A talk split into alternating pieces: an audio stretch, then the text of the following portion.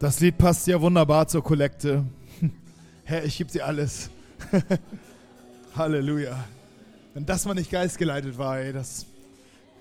Amen. Hey, ich war ähm, letztens mit unserer Worship-Band Hamburger Kirchenjungs, also äh, Erwin Junior und ich. Wir sind auch eine Lobpreisband, wir spielen nur nicht in Hamburg, aber sonst überall.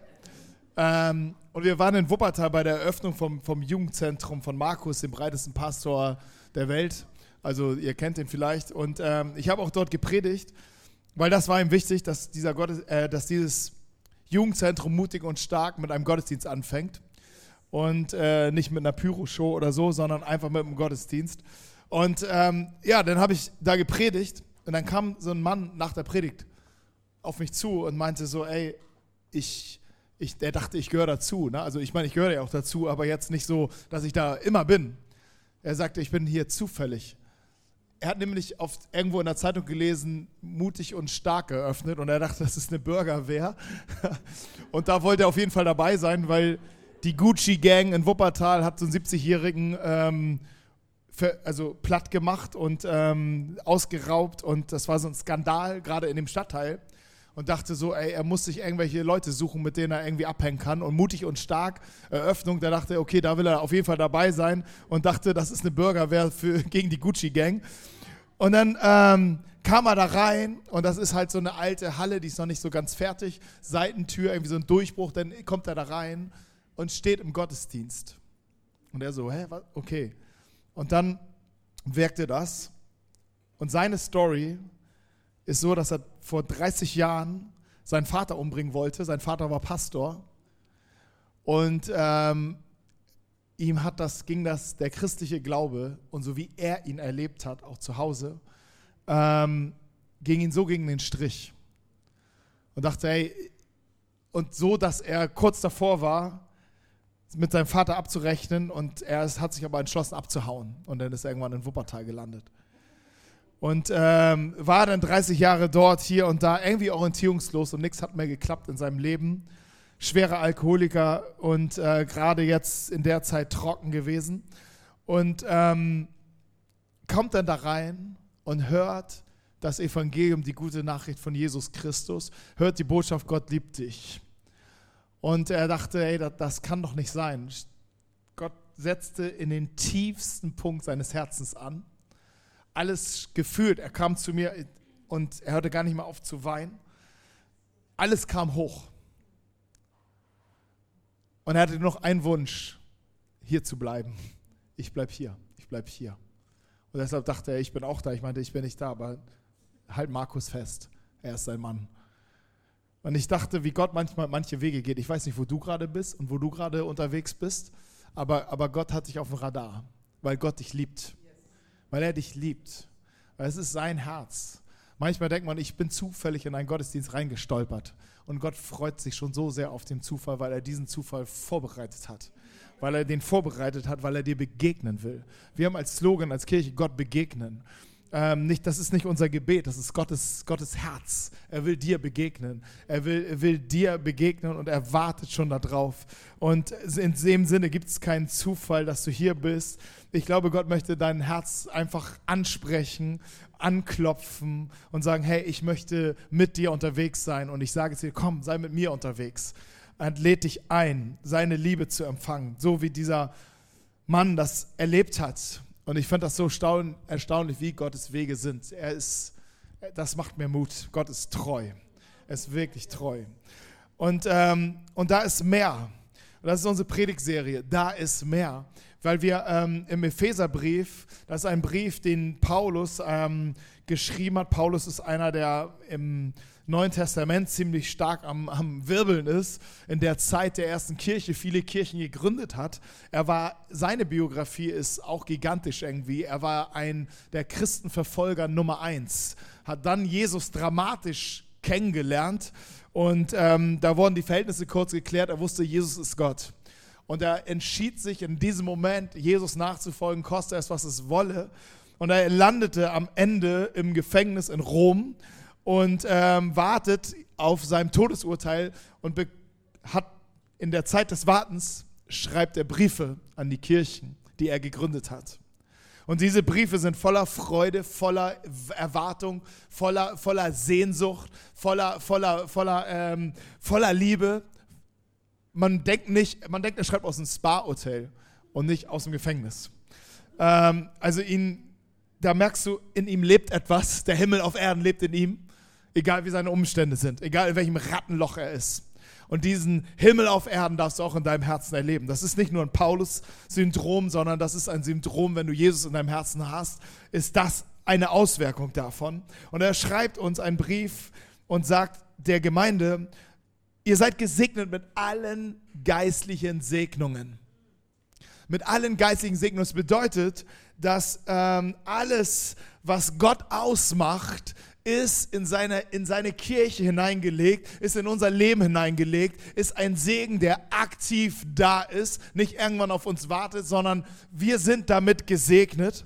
Und Paulus möchte uns sagen, da ist mehr, weil er weiß, so viel nutzt sich ab über die Zeit. Die Liebe nutzt sich ab, das Miteinander nutzt sich ab, die Vision nutzt sich ab, alles nutzt sich ab. Diese Gemeinde hat Großartiges erlebt, aber irgendwann kippte das und es wurde Normalität, der, der Glaube wurde Alltag und Paulus greift rein mit dem Brief und sagt, Leute, da ist mehr. Richtet euren Fokus wieder, wieder nach, nach dem, der, der in euch wohnt und bei euch ist. Und, und das war das Anliegen dieses Briefes. Und wir sind mittlerweile im Kapitel 5, im vorletzten Kapitel. Und ähm, eine, eine Sache, um was es geht, oder zwei Punkte, einfach kurz zusammengefasst, eins und bis vier, um was es geht ähm, damit du, wenn du vielleicht zum ersten Mal hier bist, jetzt nicht irgendwie denkst, ey, wow, wo, geht das jetzt hier hin? Damit du reingenommen bist und für dich, wenn du die letzten Male da warst, einfach zur Erinnerung. Hey, es geht um zwei Sachen. Es geht darum, in diesem ganzen Brief, was ist Kirche? Hey, vergiss das, was du von Kirche bisher kennst, wenn du den Epheserbrief noch nie gelesen hast. Weil der Epheserbrief ist der, ist der Masterplan der Kirche. Das ist die, die, die, die absolute Beschreibung, wie Kirche sein soll und was Kirche ausmachen soll, was die Vision der Kirche ist und, und wie Kirche funktioniert. Du wirst sofort entdecken, es geht nicht um Gebäude, es geht nicht um irgendwie einen, einen Ablauf im Gottesdienst, es geht um Menschen, die zusammenstehen und zusammen Jesus nachfolgen. Darum geht es und er macht es sehr, sehr deutlich und sagt, hey, diese, diese Einheit zwischen, ähm, von Menschen, die Jesus nachfolgen, ist, hat so viel Potenzial, Hoffnung in dieser Welt zu sein. Die Kirche hat einen Auftrag, nicht sich selbst zu bespaßen, sondern sie hat einen Auftrag in dieser, in diesem, in dieser Welt, eine reale Hoffnung zu sein für Menschen. Und er beschreibt auch diese Hoffnung und sagt, die Hoffnung ist, dass Christus, in Christus Menschen versöhnt sind und Grenzen abgebaut werden. Hey, wir, wir, wir leben in einer Welt, auch heute, 2000 Jahre später, leben wir in der gleichen Welt ähm, und auch in den gleichen Mustern, die hier ablaufen. Ständig wird abgegrenzt, Grenzen aufgebaut ähm, und Völker grenzen sich ab, Nationen grenzen sich ab, soziale Schichten grenzen sich ab. Großes und Menschen haben es schwierig zusammenzukommen. Familien grenzen sich ab. Es gibt Risse durch die Familien. Es gibt Risse in Schulklassen. Es ist, ständig sind wir damit beschäftigt. Wie ein Fluch. Aber Christus hat den Fluch zerbrochen und schafft Einheit. Er schafft Einheit und sagt, und das ist der andere Teil des Briefes, um was es Paulus geht, um zu sagen, warum seid ihr als Kirche Hoffnung in dieser Welt? Ihr seid Hoffnung, weil in euch Jesus lebt und in Jesus Menschen von Nord und Süd, von Ost und West zusammenkommen, Grenzen abgebaut werden. Sie werden eins. Paulus sagt sogar, sie sind ein neuer Mensch. Du kommst zu Jesus, begegnest neuen Menschen, ihr werdet zusammen ein neuer Mensch und dieser neue Mensch ist die Kirche. Ganz verkürzt gesagt, was wir bisher durchgenommen haben. Und Paulus erinnert euch und uns auch daran, wir sind die Hoffnung. Darum seid ihr Hoffnung. Nicht, weil ihr so geil seid oder weil ihr so, eine, so einen tollen Lieder singen könnt oder weil ihr irgendwie was schön aussieht. Das ist nicht die Hoffnung. Die Hoffnung ist, dass ihr eine Botschaft der Versöhnung in eurem Herzen tragt, wo Menschen ähm, wieder zusammenkommen können. Die Hoffnung, die ihr habt, ist, dass in euch etwas lebt, was Familien zusammenbringen kann, was ähm, Geschwister zusammenbringen kann, was Ehen zusammenbringen kann, was ähm, verfeindete Gangs zusammenbringen kann, die Crips und die Bloods zusammenbringen kann. In euch lebt etwas, was die, was die Fein, Feindschaften auseinanderbringen kann, äh, die Feindschaften zerstören kann und Freundschaft und Frieden schaffen kann. Und das ist der Auftrag der Kirche. Und ich habe auch schon gesagt, ihr könnt euch die Predigt noch alle auf, äh, auf dem Podcast anhören. Aber ähm, es fängt immer bei uns an. Es fängt immer in unserem kleinen Es fängt nicht für uns in Syrien an, sondern immer bei uns zu Hause, vor der Haus, in der, nicht vor der Haustür, sondern im eigenen Haus. Da fängt es an. That's it. Das ist es. Und jetzt ab Vers 4, äh, ab Kapitel 4 geht, geht Paulus rüber und wird sehr, sehr praktisch. Vorher malt er ein Panorama auf. Hey, wenn du, wenn du Jesus noch nicht kennst oder auf der Suche gerade bist und dich gerade damit beschäftigst, ähm, dann hast du ein super Panorama von dem, was Kirche sein soll und was Jesus sich ausgedacht hat. Ab Kapitel 4 geht die Botschaft direkt an Christen. Da ist harter Stuff drin, aber es ist für die, die, die Jesus nachfolgen. Ähm, du kannst, wenn du da noch nicht bist, kannst du dich ganz entspannt zurücklehnen und, und dir auch ein Bild aufmalen lassen, was es, wie es sein könnte, wenn ich Jesus nachfolge. Du darfst dich entspannen. Für alle anderen ist das ein Punkt, wo, wo Gott in dein Leben reinsprechen möchte und seine Ordnungen, Gottes Ordnung in deinem Leben aufbauen möchte. Ähm, und er, er, fängt an mit dem Kapitel, im Kapitel 4, wandelt würdig, heißt es. Paul, äh, Hartmut, Hartmut Paulus, Paulus Hartmut hat letzte Woche darüber gesprochen und meinte, äh, wandelt würdig, wandelt so, wie es, und das bedeutet, seid unterwegs 24-7, nicht am Sonntag, sondern 24-7, 24 Stunden, also sieben Tage, seid so unterwegs, dass es dem entspricht, was ihr glaubt und wer ihr seid. Und dass es euer Leben auch zeigt. Und es geht ganz praktisch und im Vers Kapitel 5 geht es weiter, aber er setzt noch ein nach. Und es heißt äh, im Vers 1, folgt in allem Gottes Beispiel. Denn ihr seid seine geliebten Kinder. Euer Leben soll von Liebe geprägt sein, wie auch Christus uns geliebt hat. Denn er hat sich selbst als Gabe und Opfer für unsere Sünden gegeben. Und Gott hatte gefallen an diesem Opfer, dass wie ein wohlriechender Duft zu ihm aufstieg. So, so eröffnet er seine nächsten Gedanken. Folgt in allem Gottes Beispiel. Hey, er sagt nicht, Leute, ihr habt jetzt gehört, wie wir ungefähr sein sollen. Gott ist Liebe und so weiter. Ähm, versucht jetzt mal ein bisschen das zu leben. Versuch es einfach mal. Versuch einfach mal ähm, über die Ampel zu gehen, wenn sie grün ist. Versuch einfach mal deine Steuern wenigstens zu 90 Prozent zu bezahlen. Versuch einfach mal ähm, nicht die Hälfte, die, die, die Bierkiste unterm äh, Einkaufswagen, versuch sie auch mal zu bezahlen. Schieb nicht einfach nur durch und bezahl, bezahl den, äh, die Tomaten. Wisst ihr, was ich meine? nee? Achso, okay. Gut. Ähm, ich habe früher auch eingekauft. Ich kaufe auch mal rein, aber ähm, ja, Erfahrungs. versucht, also er sagt halt ja nicht, versucht einmal ein bisschen besser, ein bisschen netter zu sein. Versuch einfach mal deiner Nachbarin einfach mal Hallo zu sagen. Versuch einfach mal Winke, Winke hier und Winke, Winke da zu machen. Versuch einfach mal rechtzeitig und pünktlich auf deine Arbeit zu sein. Ahmt Gott nach, sagt er. Seid Nachahmer Gottes, steht in einer anderen Übersetzung. Seid Nachahmer Gottes. Er setzt Ultralevel. Ultralevel. Seid Nachahmer Gottes. Versucht nicht irgendwas, sondern seid Nachahmer Gottes.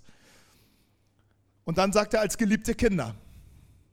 Und erinnert uns sofort dran, wer bist du? Du bist sein geliebtes Kind.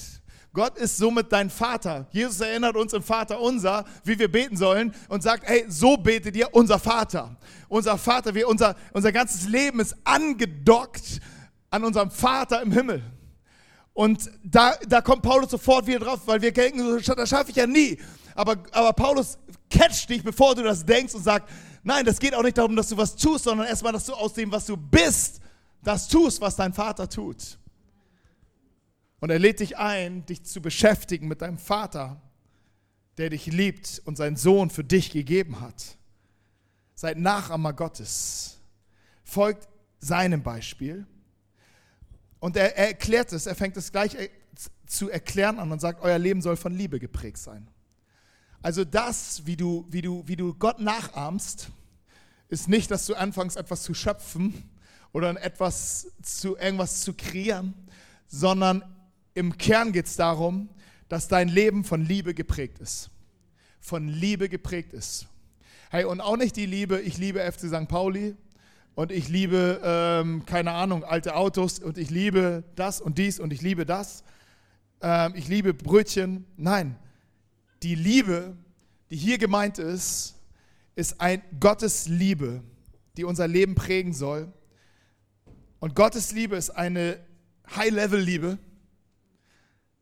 Wenn du schon lange unterwegs bist mit Jesus, weißt du, wie diese Liebe übersetzt heißt.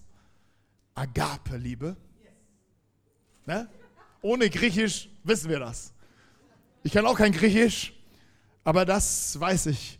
Kennst du auch die anderen beiden Namen für Liebe? Nö. Es gibt auch noch zwei andere. Aber Agape ist die Gottesliebe. Und was bedeutet Agape? Agape bedeutet absolute Hingabe. Liebe, die sich gibt, ohne zu rechnen, ich bekomme was wieder. Die sich verschwendet, die sich, die, die nicht nur eine Meile mehr mitgeht, sondern die einfach immer mehr mitgeht. Das ist diese Liebe. Und er beschreibt sie, Christus hat es genau so gelebt und hat uns gezeigt, wie Gott ist. Und er ist unser Vorbild und so soll unser Leben geprägt sein.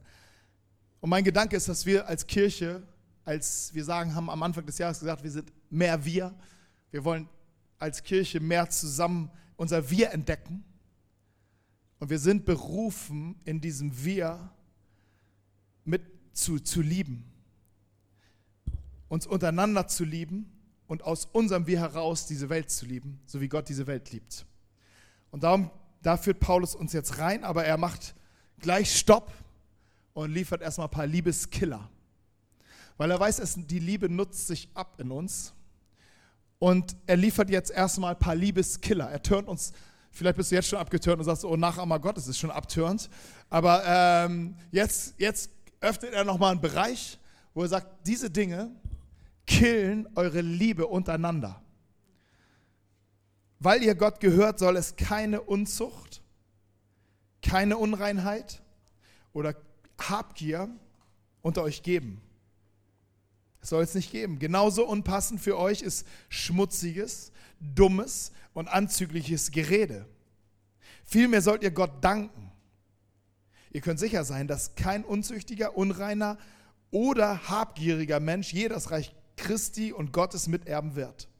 Denn ein Habgieriger ist ein Götzendiener, der weltliche Dinge anbetet, anbetet. Lasst euch nicht von leeren Worten verführen, der Zorn Gottes wird alle treffen, die ihm ungehorsam sind. Booms. Und er haut da rein. Und ich weiß, manche, ich weiß nicht, wie dein Bild vom Christentum ist, aber vielleicht ist, denkst du so, okay, das ist die Bestätigung, warum ich kein Christ werden will, weil hier geht es ja hier, hier kommt die Moralkeule. Hier geht die Moralkeule, was ich tun darf, was ich nicht tun soll. Aber wenn du den Kontext nicht verstehst, kannst du so denken. Aber das ist nicht, was, was Paulus hier betont. Paulus betont, es gibt Dinge, die killen die Liebe untereinander. Das sind Liebeskiller, die werden dich, ähm, die werden dir die Liebe rauben. Sie werden dich auf Glatteis führen. Die werden dich wegführen von dem, ähm, der dich liebt. Und die werden dich wegführen von der eigentlichen Berufung, die du hast, nämlich zu lieben. Und er liefert ein paar Dinge. Und die ganz, die, er hat an anderen Stellen noch ganz andere Dinge noch, kann man noch hinzufügen. Aber worauf, es hier hinaus, worauf er hinaus will, ist, es gibt Dinge, die killen das Miteinander. Die killen das Untereinander die killen das Wir, mit dem wir vielleicht zusammen unterwegs sind. Und ich möchte euch etwas so vor Augen malen, was, was passiert nämlich, wenn all diese Dinge passieren. Nehmen wir mal, keine Ahnung, ich weiß nicht, was dich vielleicht anspricht, eins von diesen Dingen. Genau, du kommst vielleicht gestern Abend nach Hause und denkst so, heute Morgen wachst du auf, so scheiße, das ist ja gar nicht meine Frau, neben der ich aufgewacht bin. Meine, habe ich gestern ein bisschen zu viel getankt und äh, liegt jetzt neben der ne Frau, die gar nicht meine ist. Also das würde jetzt hier unter Kategorie Unzucht fallen. Okay, und du merkst, okay, das soll ich nicht tun. Scheiße. Du wirst jetzt nicht hier stehen und aufstehen und sagen so, hey, äh, sorry Leute, gestern ist mir völlig doof, ein paar Bier zu viel getrunken und die Frau, die ich jetzt die, neben der ich aufgewacht bin, das ist jetzt ist nicht gar nicht meine Schuld. Sorry, du wirst es nicht machen.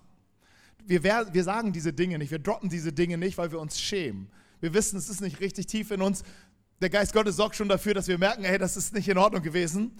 Aber was, was, wir jetzt, was jetzt bei uns abläuft, ist, dass wir uns schämen für das, was wir tun. Und der Scham ist eigentlich das Problem. Die Sünde ist nicht das Problem, sondern der Scham und die Auswirkung des Schames ist das große Problem. Weil was führt, du sitzt vielleicht noch hier mitten fröhlich mit dabei und dann passiert dir diese Sache oder eine andere Sache, denk dir irgendwas selber aus, du, du kennst dein Leben besser als ich, denk dir irgendwas aus, aber es ist immer das Gleiche, was dann passiert. Du denkst, oh, komme ich heute zum Gottesdienst? Hoffe, ey, der eine ist prophetisch begabt, vielleicht entdeckt er das, was, was mir gestern passiert ist. Ich habe die Gabe der Geisterunterscheidung. Also, ähm, ne, wenn wir sprechen, ich kann gut ein, einsortieren, was, was läuft. Und manchmal denkt man so, okay, warte mal, mit dem spreche ich jetzt nicht. Und der ist prophetisch begabt, mit dem spreche ich jetzt auch nicht. Und du fängst an, dich rauszuziehen und zurückzuziehen, zu taktieren. Vielleicht kommst du auch gar nicht. Was passiert ist, du wirst anfangen, dich herauszuziehen und dich zu verstecken Paulus spricht hier gleich in dem Text von Finsternis. Du gehst in einen Bereich der Finsternis und du entziehst dich aus der Gemeinschaft. Und das ist das Problem, weil du bist nicht mehr da. Weißt du, du gehörst hierhin, du gehörst hier in die Mitte, aber jetzt bist du hier, du, bist, du entziehst dich aus dem Wir, du entziehst dich aus der Gemeinde, du entziehst dich daraus aus deiner Berufung, dass du Hoffnung in dieser Welt bist. Du entziehst dich und versteckst dich. Das Problem ist nicht die Sünde. Bitte denk nicht, dass die Sünde dein Problem ist, weil die Sünde ist geklärt im Namen von Jesus am Kreuz von Golgatha. Es ist ein vollkommenes Werk. Jesus muss nicht nochmal für dich sterben. Die Sünde, sie ist geklärt, ein für alle Mal. Jesus hat geschrien am Kreuz, es ist vollbracht. Und vielleicht denkst du, ja, aber da hatte Jesus, ja, dein, da hat er Jesus ja noch nicht alles gesehen. Ich, ich habe ja Jesus jetzt angenommen und jetzt äh, lebe ich irgendwie wie, wie weiter und jetzt ist mir das ja passiert und ich kenne Jesus, das ist eine Schande. Ja, vielleicht ist es eine Schande, aber trotzdem ist die Sünde kein Problem, weil aus seiner Kreuzperspektive war jede deiner Sünde in seiner Zukunft. Und er hat Ja zu dir gesagt, vor Gründung dieser Welt, bevor du überhaupt auf der Welt war, hat er schon Ja zu dir gesagt. Also die Sünde ist nicht das Problem, die Sünde, sie muss ans Licht. Die Sünde muss ans Licht und der Scham hält uns auf. Und der Scham zerstört das Wir. Das, der, der, der, der, der, der Scham ist der Liebeskiller und nicht die Sünde an sich.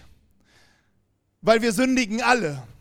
Johannes wird irgendwann sagen, sage nicht, dass du noch nie, nicht, nie mehr sündigst. Sondern es wird immer wieder etwas passieren, was uns, was uns wieder, wo wir denken, so scheiße. Aber das Problem ist, wir entziehen uns aus dem Wir, aus der Gemeinde, aus der Gemeinde, weil wir denken so, oh, das darf jetzt keiner sehen. Und, und wir, wir, wir machen so ein Doppelleben vielleicht und tun so, und das ist das Schlimmste, was du tun kannst, du tust so, als, als wäre alles in Ordnung. Und, du, und dann fakest du deinen, deinen, deinen, deinen Leuten etwas vor. Du fakest der, Kirche etwas vor, du fakest den Leuten etwas vor, mit denen du eigentlich zusammen unterwegs bist, mit denen du eigentlich zusammen Hoffnung in dieser Welt bist und schwächst dadurch die Kirche. Verschwächst dadurch das, was Gott tun möchte. Und Gott, die Sünde ist nicht das Problem, sondern das Problem ist, dass das Ding nicht auf den Tisch kommt und die Wahrheit dich nicht frei machen kann. Weil die Wahrheit, wie Jesus sagt an einer Stelle, die Wahrheit, sie wird dich frei machen. Und ich glaube, Jesus hat so recht. Und wir denken immer, die Wahrheit ist okay, die Wahrheit ist, Unzucht ist blöd und darf nicht sein. Und wir denken deshalb, okay, ich, ich begreife das und ich glaube das und, dann wird sie mich irgendwann frei machen. Aber das ist nicht das, was Jesus meint. Die Wahrheit ist, dass du auf den Tisch packst, was in deinem Leben ist. Und wenn du das auf den Tisch packst und Licht hineinlässt, dann wird die Wahrheit dich frei machen und wir werden die Bindung und die Bindungskraft, die, die, die, die diese Sache vielleicht hat, verlieren. Jakobus sagt irgendwann, bekennt einander eure Schuld und betet füreinander, damit ihr geheilt werdet.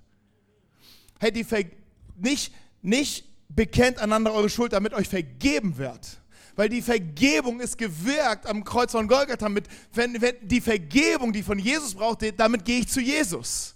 Und ich weiß nicht, wie deine Sünden sind, aber ich weiß, dass du schon oft zu Jesus gegangen bist. Und ich kann dir sagen, diese Vergebung ist dir sicher. Jesus vergibt dir. Aber Jesus möchte, dass du wieder hineinkommst, genau an dem Ort, den er für dich hat.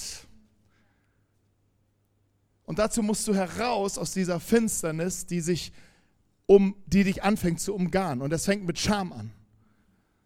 Aber was hier drinnen passiert, du bist gefangen. Und hier drinnen passieren Dinge, die willst du nicht, dass sie passieren.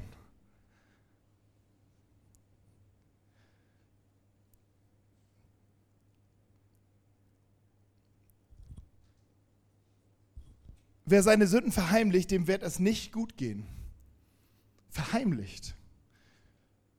Und du bleibst hier. Und du merkst, dir wird es nicht gut gehen, weil du nicht an dem Ort bist, wo, wo, wo Gott dich eigentlich haben möchte. Hey, und wir, ich weiß, das ist ein Schmerz, da kann das wir wehtun. Deine Sünden zu bekennen vor jemand anders, das kann wehtun. Aber ich sag dir eins, wir sind nicht da, als Gemeinschaft auch nicht da, als Kirche nicht da, um dich zu richten. Wir sind auch nicht da, um dir zu sagen, ja, bete mal vier Vater unser, dann müsstest du hinhauen, lieber Fünfer. Nochmal, mach mal einen Fünfer, Vater unser und zack. Vielleicht nochmal einen Rosenkranz, fahren wir lieber nach Rom oder sonst, spende nochmal ein bisschen was in die Kirche. Nein, wir sind da miteinander, wir sind miteinander unterwegs. Und wir wissen, wir sind, wir sind alle, wir sitzen im allen selben Boot. Wir sind alle mit demselben Thema unterwegs. Wir, wir, wir, wir brauchen alle die Gnade. Wir, brauchen, wir sind nicht berufen zum Richten. Wir sind berufen, uns gegenseitig zu helfen, aufzurichten. Wir sind nicht berufen, um uns zu richten, sondern um uns aufzurichten. In den Namen von Jesus. Wir sind berufen, uns einander Vergebung zuzusprechen und zuzusagen und sagen, ja, dir ist vergeben. Jesus hat dir vergeben. Es ist alles, es ist alles, es ist, es ist gereinigt. Das ist auch kein, kein, kein, Zeit, äh, kein, kein Thema für die Newsletter, sondern das Thema ist, das ist in der Tonne. Aber wir brauchen uns einander. Gott hat uns auch zusammengestellt, weil wir uns dafür brauchen, damit wir heil werden. Entzieh dich nicht dieser Gemeinschaft, sondern ich wünsche dir, ich wünsche dir, dass du jemanden findest, wo du sagst, ich muss es auf den Tisch legen. Hey, und die Wahrheit, sie wird euch frei machen. die Richtung, die Paulus hier möchte, ist, dass wir ein intaktes Wir werden, wo jede Heuchelei und jedes Maskentrage einfach aufhört und wo Herzen weich sind füreinander und, und offen sind füreinander. Und er geht an einer anderen Stelle und er fängt weiter und sagt, hey, lebt in Licht. Ihr wart früher selber alle in, in dieser Finsternis. Keiner, keiner von uns ist in der Kirche oder ist im, im Glauben, weil, weil wir irgendwie uns so bewährt haben. Wir sind alle hier, weil Jesus uns zuerst geliebt hat. Wir sind alle hier, in, wo wir noch die übelsten Sünder waren. Wir sind alle hier, wir, uns hat die Liebe Gottes an Orte erreicht, wo er hier in dem Text Epheser 5 schreibt, das ist, das ist schon eine Schande darüber zu reden. Aber an diese Orte ist Jesus gekommen. Wo ist Jesus geboren? In einer Krippe, in einem Stall, an einem dreckigen Ort. Ein Symbol, ein Zeichen, nicht in einem Königspalast, sondern an dem Ort, wo es in deinem Leben dreckig ist, einsam ist, verlassen ist, verloren ist. Da ist Jesus hingekommen. Und er erinnert uns daran und sagt, hey, ähm, vielmehr findet heraus, was, was, was wichtig ist und dann ähm, und was Gott Freude macht. Und dann führt er weiter, ich bin schon im Vers 15, also ich gehe auch nicht so alles so durch, aber nee, Quatsch, wo bin ich?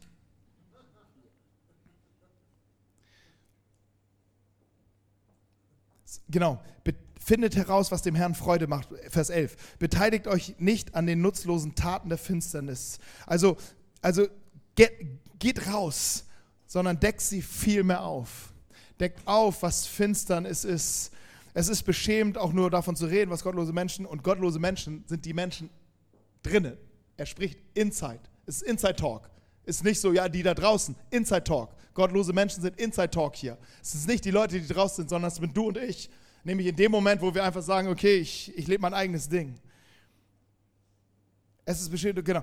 Doch wenn das Licht drauf fällt, dann wird alles sichtbar werden. Ey, es geht nicht darum, Jesus möchte nicht uns als Spürhunde geistliche Spüren. Sag mal, bei dir ist das nicht in Ordnung. Sondern er möchte, dass wir, wenn wir merken, Leute rücken ab. Hey, wenn Leute rausrücken aus dem Wir, dann kannst du davon ausgehen, dass sie hier hängen. Dass sie hier hängen. Dass sie nicht rausgehen, weil sie denken, oh, du bist blöd, das ist mir alles zu doof, sondern weil sie haben ein Problem mit, mit hier. Und was sie brauchen, ist dich, der vielleicht mit seinem Leben straight ahead lebt und sagt, hey, ist alles in Ordnung bei dir? Ist wirklich alles in Ordnung? Aber was machen wir oft, wenn wir in diesen Gesprächen sind? Wie er im Vers 3, 4 gesagt hat, mit, wir vergeuden unsere Zeit mit unnützen Geschwätz. Und dabei sollen, sind das Momente, wo wir eigentlich darüber reden sollen, stimmt, ist bei dir alles in Ordnung? Ist bei dir alles in Ordnung? Um Menschen rauszuholen. Nichts zu sagen, nicht aufzudecken, nicht diesen Weg zu gehen. Ich weiß, wir, wir, wir mögen das nicht so gerne. Wir, wir, wir konfrontieren nicht so gerne. Wir, wir, wir, wir sind lieber alle lieb. Aber diese Art von Liebheit ist, ist brutal, weil es lässt den Menschen in dieser Ecke. Und Liebe sucht den Weg, um Menschen herauszuholen. Und das kann in Liebe und geschieht in Liebe. Und das ist das, was Paulus in, in, in, diesen Versen ausdrücken möchte. Er möchte, dass das Wir, dass jeden Masken fallen, dass es Wir authentisch ist und dass das Wir zusammenrückt und dass dort, wo Finsternis ist, Licht hineinkommt. Es ist Inside Talk. Man, man, man denkt immer, ja, die, die Welt ist so Finsternis und wir sind berufen, überall Licht reinzubringen. Hier ist Inside Talk, das heißt, wo bei uns Finsternis ist, hey, wir, wir rücken zusammen und, und, und aus, aus diesem heraus kommen Dinge ans Licht. Und das führt zur Heilung und das führt zur Freiheit. Und dann kommt die Gemeinde in, dem, in die Berufung, in der Gott sie sieht, nämlich eine Hoffnung zu werden für die Welt. Jesus sagt irgendwann, Vater, mach sie eins, damit die Welt erkennt, wer ich bin. Und das ist das die Absicht Paulus, die er hat. Auch mit uns.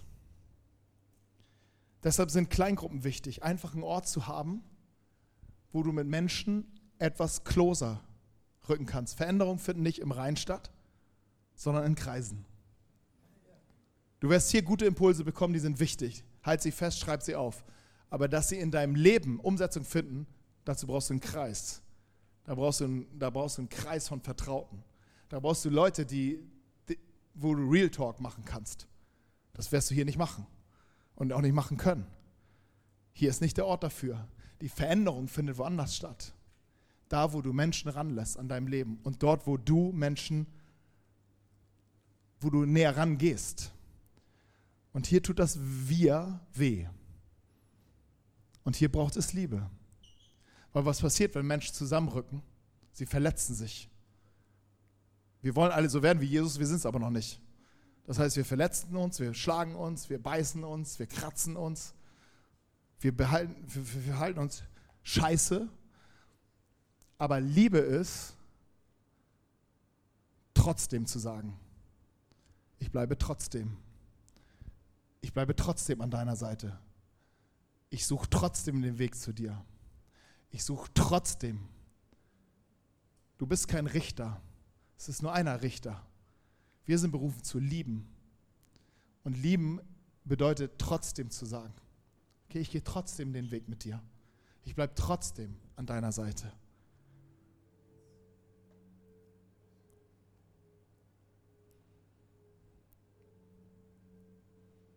Und Paulus war on fire dafür, weil er gesehen hat, was die Kirche in dieser Welt kann. Und damit, das ist ein Punkt, weil die Kirche das kann, was sie kann und das tun soll, was sie tun soll, das ist unser Anker, wo wir sagen, okay, deswegen, weil sonst kannst du auch rausgehen. Aber weil du vielleicht auch das Größere siehst und sagst, okay, ich sehe, ich möchte Menschen eine faire Chance geben, dass sie Jesus kennenlernen. Und dazu brauche, es, dass ich trotzdem sage zu meinen Leuten. Lass uns beten. Ich weiß nicht, vielleicht hast du Verletzungen, vielleicht hast du auch Schmerz in der Kirche, vielleicht hier in dieser Kirche, ähm, vielleicht in einer anderen Kirche, vielleicht ganz woanders her. Und vielleicht auch entschieden sagen, ich werde mich nirgendwo mehr hingeben. Nirgendwo. Ich werde das Ding werde ich kontrollieren. Bis zu einem bestimmten Rahmen gehe ich mit und dann ziehe ich mein eigenes Ding eigentlich durch. Und du merkst, wie Jesus dich herausfordert, zu lieben. Oh, die Liebe Gottes ist so krass. Und sie will dich in Beschlag nehmen. Und sie will aus dir heraus Wege finden zu den Menschen. Vielleicht können wir zusammen aufbeten, äh, aufstehen. Im Epheser 5 sagt Paulus auch, sauft euch nicht voll Wein. Das tun wir, wenn wir verletzt sind. Das tun wir, wenn wir verzweifelt sind. Das tun wir, wenn wir vergessen müssen. Das tun wir, wenn wir nicht reden wollen. Werdet voll des Heiligen Geistes. Werdet voll des Heiligen Geistes. Und wenn der Geist Gottes uns erfüllt, sagt Paulus an anderer Stelle, dann wird uns die Liebe Gottes in unseren Herzen erfüllen und rufen in uns, aber lieber Vater. Was heißt Daddy, Papa? Und unsere Identität uns klar macht, wer wir sind. Und nur da heraus, nur aus diesem als geliebte Kinder können wir Gott nachfolgen und ihm nachahmen. Und ich möchte dich segnen, dass diese Liebe Gottes sich neu erfüllt. Neu erfüllt. Ich möchte dich segnen, dass du loslassen kannst, was, was du festhältst und denkst, ich, ich kann das eigentlich nicht loslassen. Aber du hörst, wie Jesus zu dir sagt, trotzdem. Ich möchte dich, ich möchte dich segnen, dass du aus der Dunkelheit herauskommst und sagst, hey, ich überwinde meinen Charme, ich suche mir eine Person, ich so eine Person findest, mit dem du Real Talk machen kannst, wo du es auf den Tisch legen kannst, die Wahrheit auf den Tisch legen kannst und dass du Freiheit erlebst. Ich segne dich. Ich segne dich. Vielleicht bist du an dem Punkt, wo du auch denkst, hey, ich weiß gar nicht, ob Jesus, ich höre von ihm, ich, ich erkenne ihn, ich habe ein Bild, ich, ich merke auch, irgendwas klopft in meinem Herzen. Irgendwas, was spricht mich an und fordert mich heraus. Was, was herausfordert, ist, dass Jesus zu dir, vor dir steht und sagt, ich liebe dich. Und er sagt diesen verrückten Satz, komm, folge mir nach. Und du weißt nicht, wohin. Und er sagt, trust. Vertraue mir. Ich bin gekommen, um mein Leben für dich zu geben. Ich habe alles für dich vollbracht. Ich habe alles für dich äh, gegeben. Ich bin auferstanden. Ich lebe. Hab keine Angst. Ich habe den Tod überwunden. Ich habe die Sünde überwunden. Ich habe die Macht der Finsternis überwunden. Und bei mir ist ein offener Himmel. Hab keine Angst. Lass uns gehen. Komm, folge mir nach. Sagt Jesus zu dir. Und was es braucht, ist dein innerliches Aufstehen und zu sagen: Yes, okay. Okay, Jesus, ich glaube an dich. Ich vertraue dir. Komm in mein Leben. Komm in mein Herz. Vater, und das beten wir zusammen als ganze Kirche. Komm in mein Herz. Das beten wir auch als die, die dich schon lange kennen. Komm in mein Herz, komm in unser Leben. Wir sehen, dass Paulus uns hier herausfordert, ganze Sache zu gehen, all in zu gehen in Sache Liebe. Lasst euch von der Liebe Gottes prägen. Vater, und wir beten, dass diese Liebe uns hier neu, neu, neu ergreift. Neu ergreift. Vater, ich bete dort, wo Verletzungen sind, wo Schmerz ist, wo wir uns wehgetan haben, hier auch in der Kirche. Ich bete, dass Versöhnung stattfindet. Ich bete, ich bete dass, dass, ähm, dass Heilung stattfindet. Ich bete, Vater, für die, die, die jetzt irgendwo fast verloren gegangen sind, weil sie sich verstecken, schon lange verstecken und aus Scham denken, sie können nicht wieder zurückkommen, weil sie vielleicht auch gehört haben, wenn du das tust, dann, dann darfst du dich nie wieder blicken lassen. Vater, ich bete, dass sie herauskommen. Ich bete, dass sie herauskommen, Herr. Ich bete, dass du sie begegnest in ihrem Scham, Herr, und dass du ihnen eine Sehnsucht gibst, Herr, dass, dass, dass du eine Ahnung gibst. Hey, es ist alles vollbracht. Es gibt, eine, es gibt einen Weg weiter mit dir. Vater, schenk Gnade und wir rufen sie zurück in deinem Namen. Wir rufen sie dorthin, wo du sie haben möchtest. Und ich danke dir, Vater. Ich danke dir für alles. Vater, und ich bete, dass du uns neu bewegst in dieser Woche und ähm, darüber hinaus in den Namen von Jesus. Amen.